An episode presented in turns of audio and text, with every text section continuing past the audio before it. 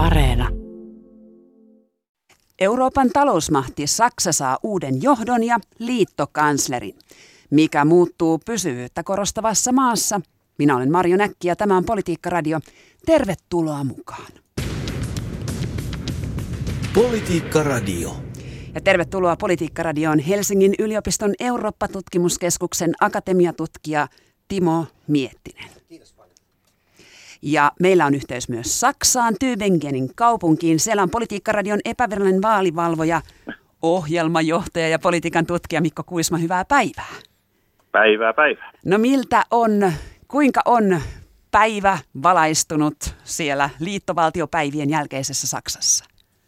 Täällä aurinko paistaa ja tämmöinen uudet tuulet puhaltavat. Ei, mutta no, vakavasti ottaen niin sanotaan, että, että on semmoinen jännittynyt tunnelma ennen vaaleja. Vaalit, kaikki tiesi, että tästä tulee tosi tiukka kilpailu pääpuolueiden välillä ja, ja, ja puhuttiin paljon tästä muutoksen, että ihmiset haluaa muutosta, politiikan tekijätkin haluavat muutosta ja muutosvaalit on, oli käsillä tässä ja, ja nyt, nyt tuntuu siltä, että tietyllä tapaa muutosta on, on, on tulossa. Yksi ö, keskeinen osatekijä on se, että, että siirrytään kolmen puolueen hallituksiin. Ja nyt sitten kysymyksenä on se, että tuleeko meille liikennevalo vai Jamaika koalitio vai kenties jotain muuta. Mutta tästä muutoksen niin kuin tyylistä, että mistä tässä muutoksessa on kyse, niin, niin, niin rohkenen epäillä, että ehkä välttämättä kyse ei ole niin paljon siitä, että politiikan sisällöt muuttuu, vaan että ehkä siitä, että politiikan tekeminen muuttuu hiukan toisenlaiseksi ja ja ainakin jos nämä isot kansanpuolueet haluavat edelleen oman asemansa jollakin lailla säilyttää tai palauttaa, niin heidän täytyy tätä viestiä kovasti kuunnella. Täällä on tämmöinen toisaalta hiukan ehkä positiivinen odottava tunnelma, mutta myöskin, myöskin jonkunlainen jännitys siitä, että mitä tästä, kun tämä lehti avataan, niin mitä sieltä toiselta puolelta löytyy. Timo Miettinen, tutkijan kommentit näihin tunnelmiin Saksasta. No varmaan niin kuin tässä ihan ensimmäisenä päivänä tämä huomio on tässä vaalituloksessa ja siinä, että kuka on päässyt sisään ja minkä tyyppiset koalitiot on, on mahdollisia sitten tulevissa hallitusneuvotteluissa. Ää, ehkä se isompi kysymys tietysti tämän jälkeen on se, että mitä oikeastaan Saksassa tapahtuu tällä hetkellä, mikä on se tarina, jota me, me, meidän pitäisi nyt kertoa saksalaisesta yhteiskunnasta ja siellä vallitsevista jännitteistä ja ristiriidoista ja, ja keskeisistä kysymyksistä, mikä, mitkä oli ne kysymykset, jotka päätti tämän vaalin. Nämä on, nämä on musta varmasti sellaisia kysymyksiä, joita sitten lähipäivinä tullaan tämän ikään kuin akuutin vaalituloksen jälkeen tarkastelemaan. Aloitetaan siitä akuutista vaalituloksesta tämäkin lähetys. Sosiaalidemokraattinen SPD voitti niukasti runsaan 20 tai liiki 26 prosentin äänisaalille. Kakkossijalle jäi nykyinen valtaunioni, kristillisdemokraattinen CSU-CDU, runsaalla 20 prosentilla. Tämä oli sen historian huonoin vaalitulos. Timo Miettinen, minkälaista traumaa tässä rakennetaan? No tässä on tietysti hankala tilanne siinä mielessä, että Saksassa yleisesti, kun on, on, on ollut se tilanne, että istuva kansleri on kuitenkin hakenut jatkokautta ja, ja CDUlle varmasti osin vaikutti se, että Merkel, Merkel oli väistymässä ja sieltä ei sitten löytynyt samantyyppistä, saman kaliberin ehdokasta ikään kuin tilalle. Toinen on, toinen on se, että CDUlle tämä oli tietysti historian huonoin vaalitulos, mutta sen taustalla on tietysti tämä laajempi puoluekentän fragmentoituminen, johon Saksa on nyt päässyt muiden eurooppalaisten maiden tavoin osalliseksi. Että valtaa jaetaan yhä useamman puolueen kesken ja, ja me ei enää nähdä Saksassakaan sellaisia yli 40 prosentin vaalituloksia tai jotka, jotka tota, puoluekohtaisia tuloksia, jotka oli kuitenkin hyvin tavanomaisia vielä, vielä pitkään. Joten ää, tässä mielessä tämmöinen Saksan politiikassa ollaan astumassa uuteen aikakauteen ja kuten Mikko sanoi, niin tosiaan näitä koalitioita joudutaan nyt ensimmäistä kertaa hakemaan myös kolmen puolueen kesken. Mikko Kuisma, kuvaile vielä sitä ilmapiiriä. Onko kristillisdemokraatit nyt jotenkin vetäytyneet luoliinsa nuolemaan haavojaan vai mikä siellä on tunnelma tällä hetkellä? Niin, eilis, eilisiltana ja, ja alkuyöstäkin vielä oli semmoista, en nyt ehkä uhmamielisyydeksi sitä luokittelisi, mutta sanotaan tämmöistä varovaista itsevarmuutta siitä, että myös kakkospaikalta voitaisiin lähteä hallitusta muodostamaan, mutta kyllä aamu valjetessa on, on selkeästi käynyt ilmi se, että että tuota, juuri niin kuin Timo sanoi, että on hyvä ajatus siitä, että, että, että mietitään, että mitä tarinaa voidaan kertoa tästä, tästä vaalituloksesta ja puolueen tilanteesta. Ja kyllä siellä on selkeästi nyt jonkunlaisia, ainakin osa porukasta on vetänyt semmoisia johtopäätöksiä, että tästä ei oikein sellaista niin kuin menestystarinaa saada millään lailla väännettyä, että, että heillä on ehkä lyhyellä tähtäimellä huoli tämmöisistä ihan niin kuin puolueen sisällä johtajakysymyksistä, kuinka mennään eteenpäin niin kuin seuraavat kuukaudet ja vuodet, mutta sitten vielä pidemmällä tähtäimellä kyse on ehkä siitä, että että puolueen uudistamistyö on se, joka on jäänyt hiukan retuperälle, tai ei ihan edes hiukan, vaan todella retuperälle, retu, retuperälle viimeisten vuosien aikana. Ja, ja nyt selkeästi puolueen sisällä on, on nousemassa voimakkaammaksi ne semmoiset äänet, jotka on vahvasti sitä mieltä, että tämä uudistustyö täytyy puolueen nimissä tehdä nyt, ja sen voi tehdä vain oppositiosta. Että totta kai jos katsoo niin kuin, niin kuin esimerkiksi äänten jakautumista – ikä, ikäluokittain jopa voi, voi, voi nähdä sen, että vanhemmat ikäryhmät ovat hylänneet, hylänneet CDUn ja, ja, ja, ja CSUn ja ovat siirtyneet SPDn riveihin – ilmeisesti silloin nämä tämmöiset sosiaalisen kysymyksen korostamiset, eläkekysymykset, tämmöiset ovat saattaneet vaikuttaa tähän. Ja nuorempi äänestäjäkunta on siirtynyt hyvin voimakkaasti vihreiden taakse. Eli se ajatus siitä, että vihreät on se puolue, joka pystyy näitä ympäristöasioita nimenomaan viemään eteenpäin. Ei, ei CDU, vaikka he ovat kovasti sitäkin tietysti yrittäneet muutkin puolueet tehdä. Että kyllä tässä niin tämmöinen CDUn sisäinen kriisi on, on käynnistä ja just kuuntelin tuossa yhtä, yhtä tota, tämmöistä radi, radio-ohjelmaa, jossa kuultiin eri, eri näkökantoja myöskin puolueen sisältä ja, ja siellä kyllä sanottiin aika voimakkaasti, että kyllä Laset on nyt historiaa, että, että hänen on hyvin vaikea tästä nousta enää.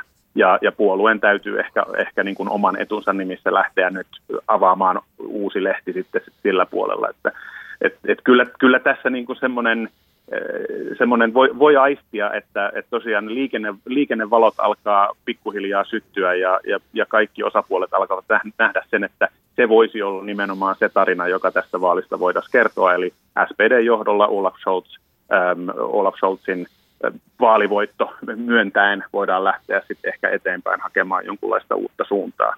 Ähm, mutta tietysti nyt vaali, näihin hallitusneuvotteluihin kuvioihin on ehkä liian, liian aikaista nyt lähteä kovin syvällisesti, että tulos on hyvin tuore vielä. Timo Miettinen, miten sinä arvioit Armin Laschetin persoonaa? Onko hänestä oppositiojohtajaksi?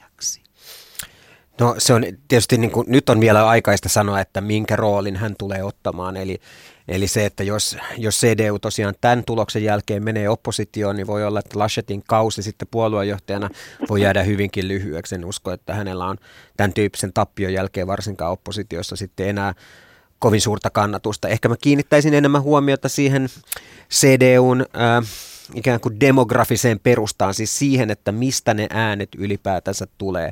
Jos ajatellaan näitä Merkelin huippuvuosia, niin kyllä tämä Saksan poliittinen kartta, se oli musta kauttaaltaan, eli ne CDU-värit, ne hallitsi sekä katolista etelää teollistunutta Keski-Saksaa tai eteläistä Saksaa, mutta myös tätä protestanttista pohjoista. Ja nyt, nyt tällä kertaa näin ei ole. Että varsinkin ne pohjoisen ja suurten kaupunkien äänet, ne on siirtynyt yhä enemmän demareille ja vihreille. Ja, ja voi olla, että kuitenkin CDUn sisällä se tilanne on ehkä vähän samantyyppinen kuin Suomessa kokoomuspuolueella. Eli, eli on tämmöinen niin kuin, konservatiivisempi siipi tai, tai joukko ihmisiä ja, ja sitten on kuitenkin enemmän Merkelin tavoin liberaalisti ajatteleva ihmisjoukko, joka sitten näyttää siirtyvän kasvavassa määrin toisiin puolueisiin. Ja, ja tämä on sellainen ero, jota CDU on ollut tosi hankala hallita, että kaikkihan mm-hmm. tämä koko CDUn johtajakisa oikeastaan kilpistyi tämän tyyppisten vastakkainasettelujen ympärille. Siellä oli todella kovaa talouskonservatiivia ja ajateltiin, että Laschet on tämmöinen kokoava hahmo, mutta hänen sitten ehkä henkilökohtaiset ominaisuutensa johti siihen, että ää, mm. ei tämmöistä uskottavuutta löytynyt sitten ää, loppuvaiheessa. Saksan liittovaltiopäivien todellinen voittaja taitaa olla kuitenkin vihreät, jotka saivat tuon liki 15 prosentin ääniosuuden. Mikko Kuisma, sinä ehdit jo sanoa, että nuoret äänestivät mm. vihreitä. Onko tässä nyt se muutoksen siemen, joka piilee tässä jatkuvuutta korostavassa Saksassa?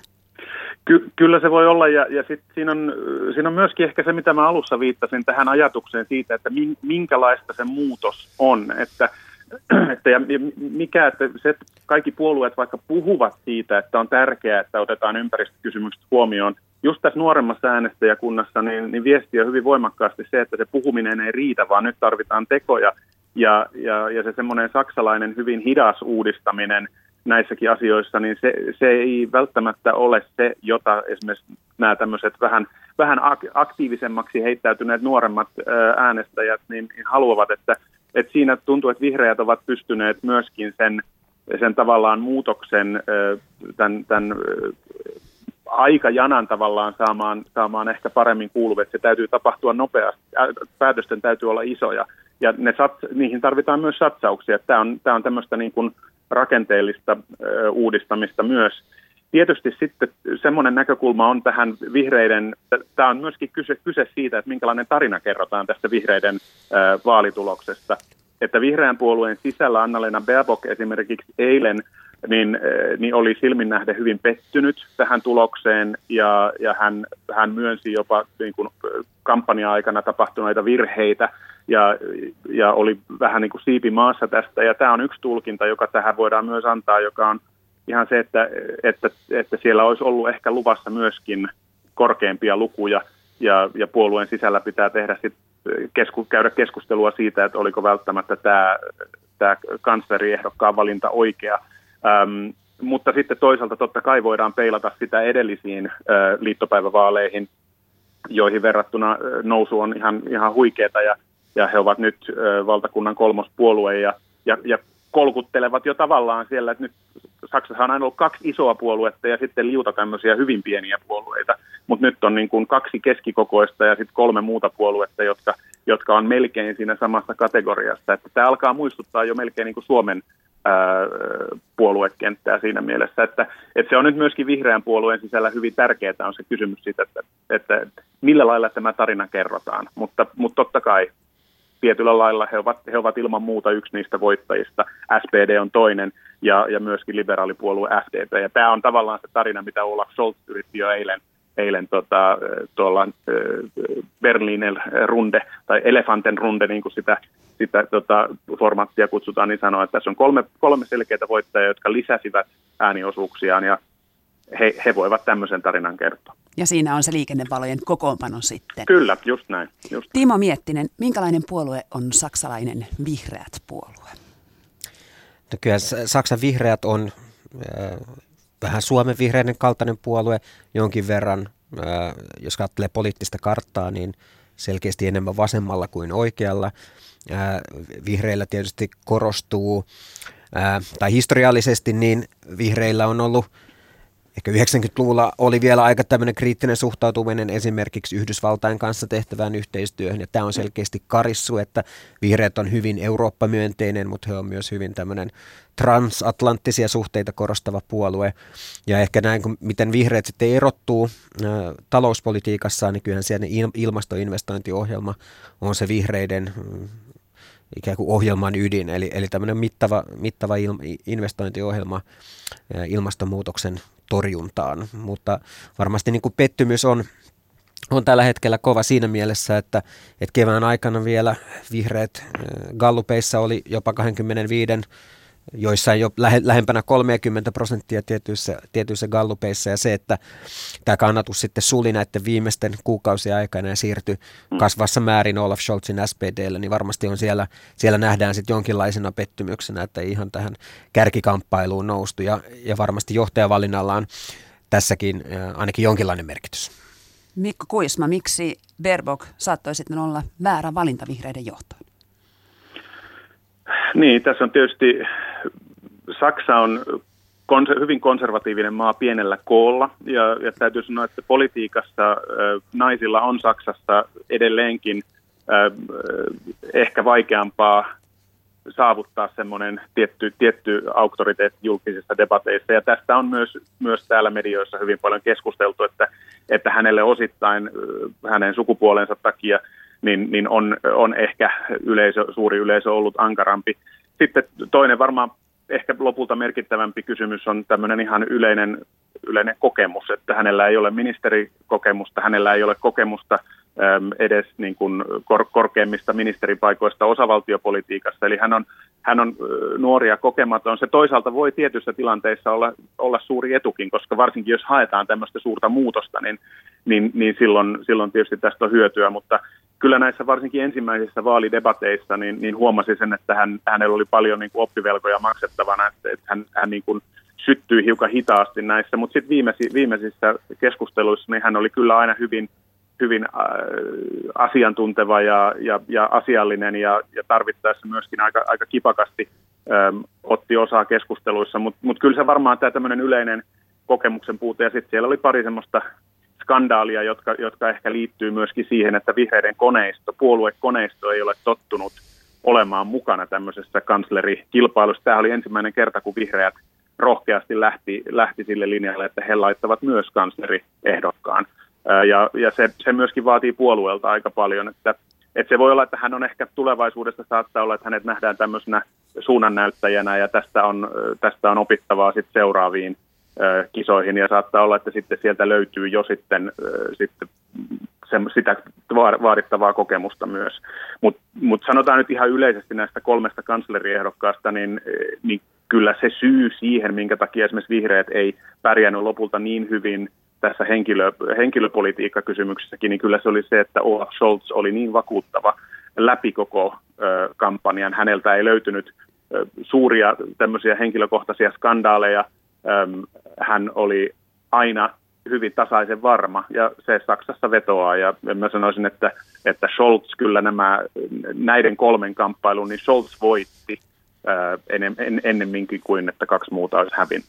Timo Miettinen kommenttisi tähän, oliko Olva Scholz se vakuuttavin kansleri sitten lopulta. Varakanslerina hän tietysti työskenteli Merkelin alaisuudessa. Oli, oli varmasti. Hän oli yli, ylivertaisesti suosituin näistä kolmesta pääehdokkaasta, joiden kanssa näitä vaaliväittelyitä käytiin. Ja, ja varsinkin sitten tässä kesän aikana, kun näytti yhä enemmän siltä, että kanslerikisa tultaisi käydään nimenomaan Laschetin ja Scholzin välillä, niin tämä asetelma hyödytti hyvin paljon Scholzia.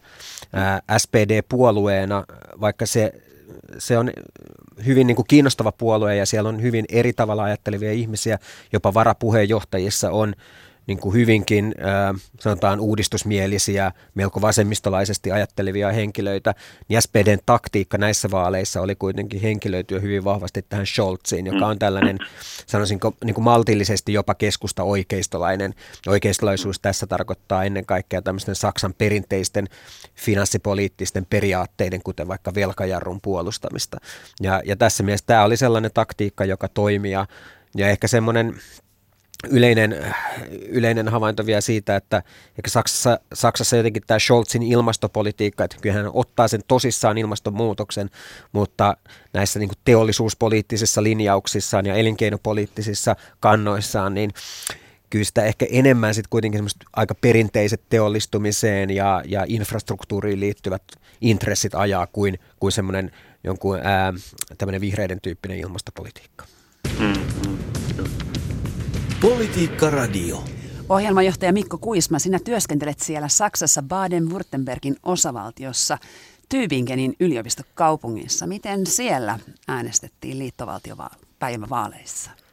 No, meillähän on hyvin erikoinen kaupunki. Se osavaltio on sinänsä erikoinen, että meidän osavaltiopolitiikassa vihreät vetävät. Meillä on vihreä pääministeri täällä, Winfried Kretschmann – ja Tübingenin kaupunki on, on vielä muuta Baden-Württembergia selkeästi vihreämpi. Että vihreät on täällä ihan ylivertaisessa asemassa, että vihreät sai eilen Tübingenin kaupungissa 37 prosenttia äänistä. Tosin sitten tässä suorassa henkilövaalissa niin CDUn edustaja pääsi läpi, mutta, mutta myöskin meidän vihreä ehdokas sitten, että meillä on, meillä on nyt tässä uudessa uusilla liittopäivillä kolme edustajaa, CDU, Vihreät ja SPD, jotka on itse asiassa meillä ne kolme, kolme vahvinta puoluetta. Meillä edellisestä, edellisillä liittopäivillä istui sen lisäksi kaksi muuta. Meillä oli myöskin Linken sekä FDPn edustaja, että meidän noin 90 000 asukkaan kaupungilla oli vielä, vielä tota, tässä edellisillä valtiopäivillä viisi kansanedustajaa, mikä on tietysti tietysti aika, aika erikoinen juttu, mutta, mutta tosiaan vihreät täällä hallitsee ja niin se ihan täysin odotetusti eilen myöskin, myöskin nämä luvut meni näin. Timo Miettinen, onko Tyypingen jollain tavalla esimerkki siitä, miten tällainen alueellistuminen Saksasta tällä hetkellä tapahtuu? Vihreät etenevät yliopistokaupungeissa ja sitten muualla etenevät toisenlaiset puolueet. Joo, tämä kaupun, kaupunkiteema on, on yksi, yksi keskeinen ja, ja se oli varsinkin silloin, kun mietittiin sitä niin kuin viime kevään isoa siirtymää, että mikä selittää tämän vihreiden nousun, niin kyllähän siinä tällainen niin kuin, niin kuin urbanisaatio ja, ja, ja yliopistokaupungit oli hyvin niin kuin merkittävässä roolissa, että sieltä se vihreiden kannatus rakentuu.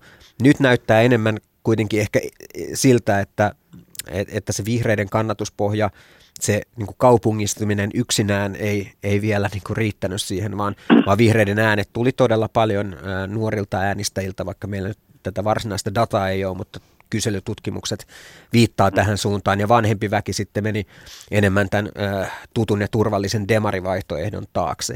Ja, ja mutta tämä on, tämä on niin kuin mielenkiintoinen kysymys, että varsinkin suurissa kaupungeissa tulevaisuudessa niin varmasti valtaa tullaan jakamaan demareiden ja vihreiden kesken. He on niin kuin siinä, siinä keskeiset, keskeiset kilpakumppanit tämän, tämän kysymyksen osalta, mutta äh, sanoisin, että näissä vaaleissa Tübingen äh, on totta kai siinä mielessä, että se on, tämä vihreiden nousu on yksi iso tarina tätä vaaleja, mutta kuitenkin sitten ehkä, ehkä monissa isoissa kaupungeissa myös niin tämä demarit pysty sitten vielä ää, realisoimaan sen kannatuksen näiden viimeisten kuukauden aikana. Mm. Ja se on ehkä kuitenkin sitten lopputuloksen kannalta vieläkin, vieläkin merkittävämpi asia.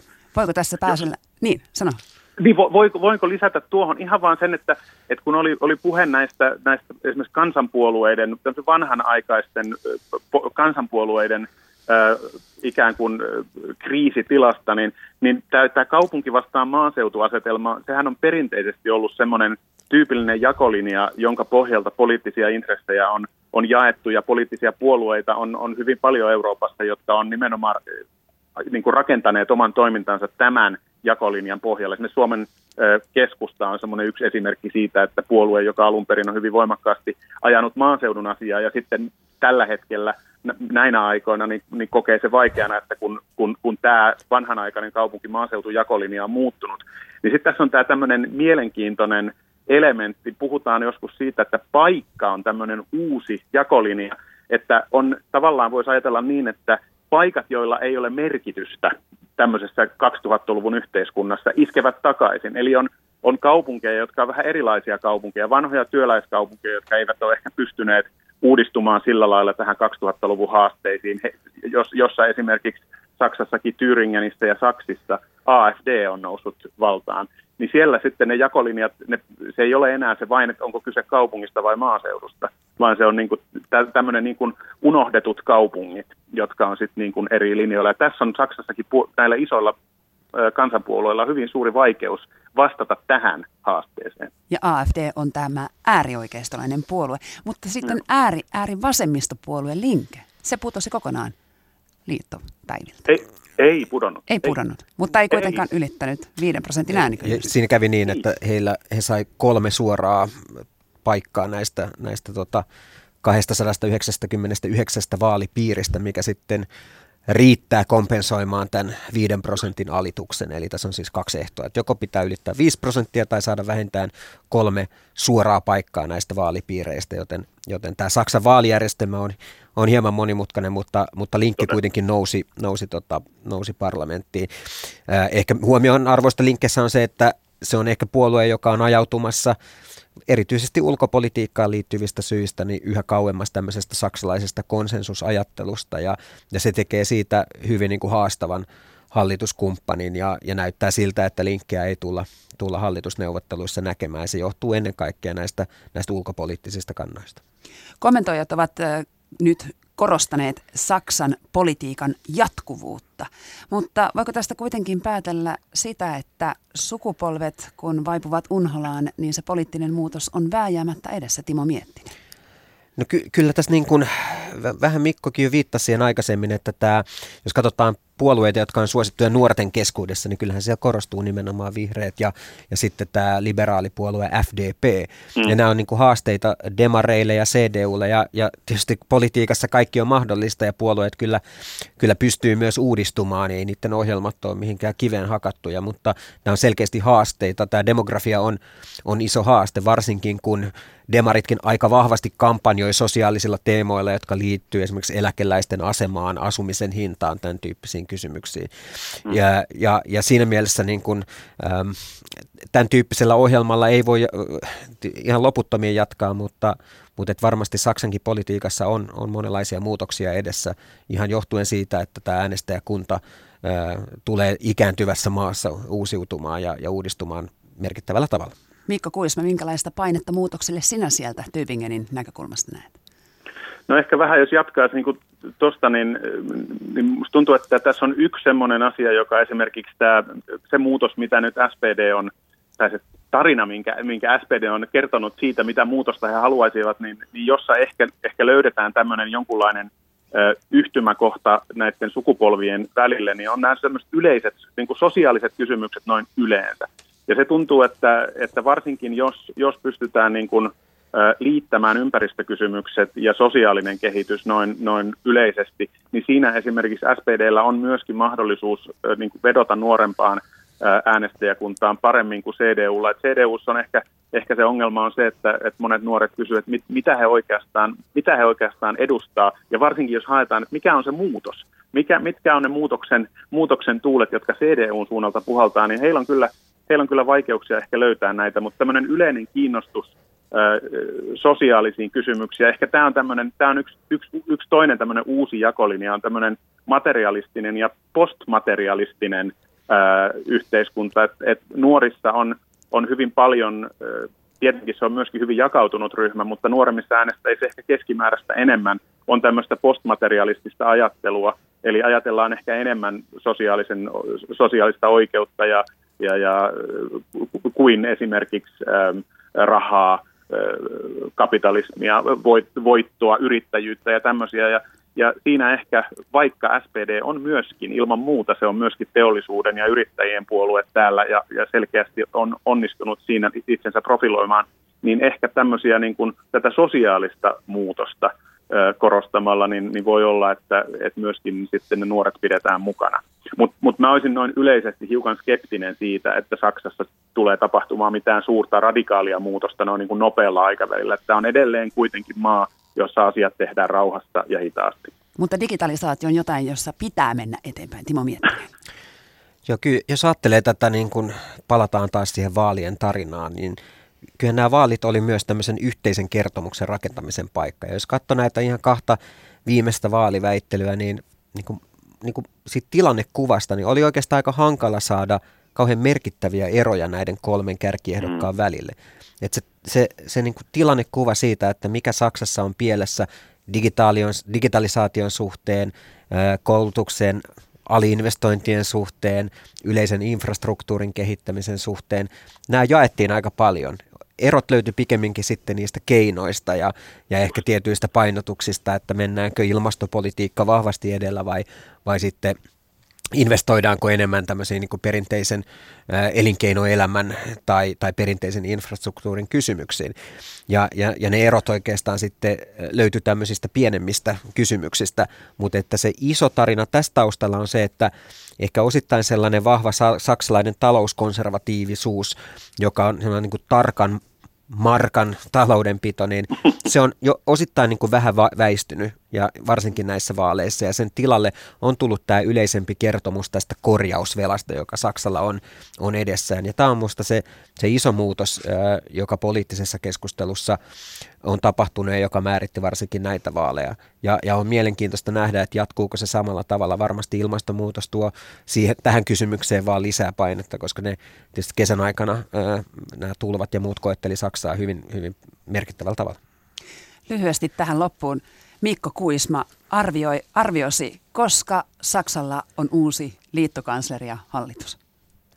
Mutta tota, kristallipallo on edelleenkin huollossa, mutta jos nyt, jos nyt jotain täytyisi veikata, niin, niin tota, eiliseen iltaan verrattuna niin sanoisin, että saattaa olla yllättävänkin nopeasti. Eli, Eli tässä nyt nämä palaset alkaa pikkuhiljaa, ei vielä loksahdella kohdilleen, mutta, mutta kehitys on sellaista, että mä luulisin, että se ajatus siitä, että jouluun mennessä hallitus on valmis, niin se on, se on itse asiassa enemmän mahdollista kuin miltä se eilisiltana ja, ja aikaisin yöllä näytti. Kiitos. Politiikka Radio.